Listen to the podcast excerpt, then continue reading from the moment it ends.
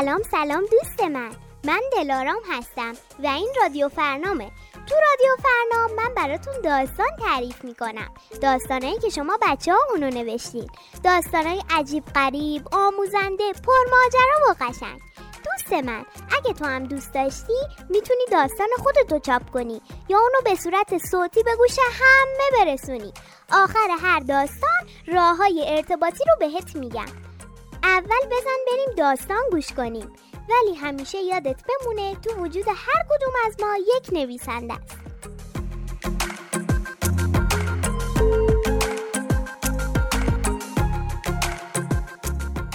این داستان مسابقه با پدر بزرگ. نویسنده محمد مهدی دهقان کاری از گروه انتشارات فرنام مناسب برای گروه سنی ب و جیم یکی بود یکی نبود. غیر از خدا هیچ کس نبود.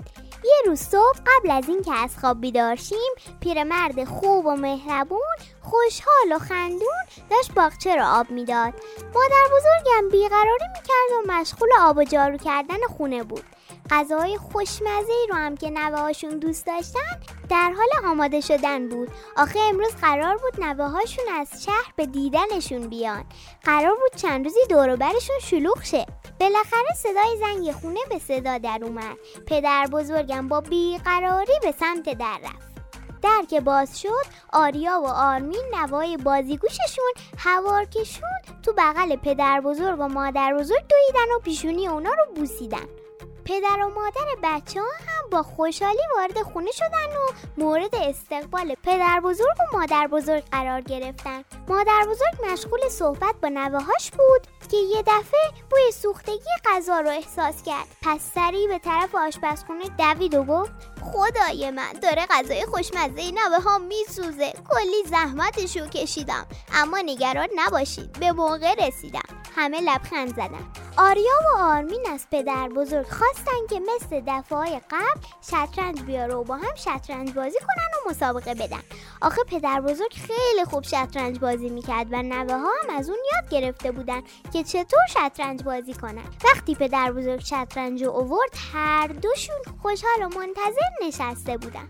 اول آریا که بزرگتر از آرمین بود با پدر بزرگ شروع به بازی کرد. هر سه نفر نگاهشون به مهرهای شطرنج بود. چند دقیقه گذشت و بازی هنوز ادامه داشت که یه دفعه پدر بزرگ گفت کیشو مات. پدر بزرگ برنده شده بود. این بار نوبت آرمین بود که با پدر بزرگ بازی کنه و آریا هم به تماشای بازی بشینه. پس هر دو نفر شروع به چیدن مهرهاشون کردن و بازی شروع شد. مهرها یکی یکی کنار رفتن و تو صفحه شطرنج مهرهای خیلی کمی باقی مونده بود. بعد از چند دقیقه آرمین فریاد زد شماد آرمین برنده شده بود. آریا که بازی رو تماشا می‌کرد با خودش فکر کرد که آرمین که خیلی خوب بازی نمی‌کنه چطور از پدر بزرگ بازی رو برده؟ اما خیلی زود یادش به زمانی افتاد که خودش هم کوچیک بود. همون روزه که پدر بزرگ تازه می‌خواست بازی شطرنج رو به اون یاد بده. اون همیشه تو مسابقه با پدر بزرگ برنده می‌شد. زمانی که آریا مثل الان آرمین کوچیک بود و تازه داشت شطرنج رو از پدر بزرگ یاد می‌گرفت. برای اینکه به بازی علاقه پیدا کنه و بازی شطرنج خوب یاد بگیره پدر بزرگ سعی می‌کرد که بیشتر موقع اون برنده شه تا خوشحال بشه و به بازی کردن بیشتر تشویق بشه. البته اینا رو اون الان فهمیده بود. پس نتیجه می‌گیریم. ما هم باید مثل آریا هوای خواهر یا برادر کوچیکترمون رو داشته باشیم و اونو تشویق کنیم.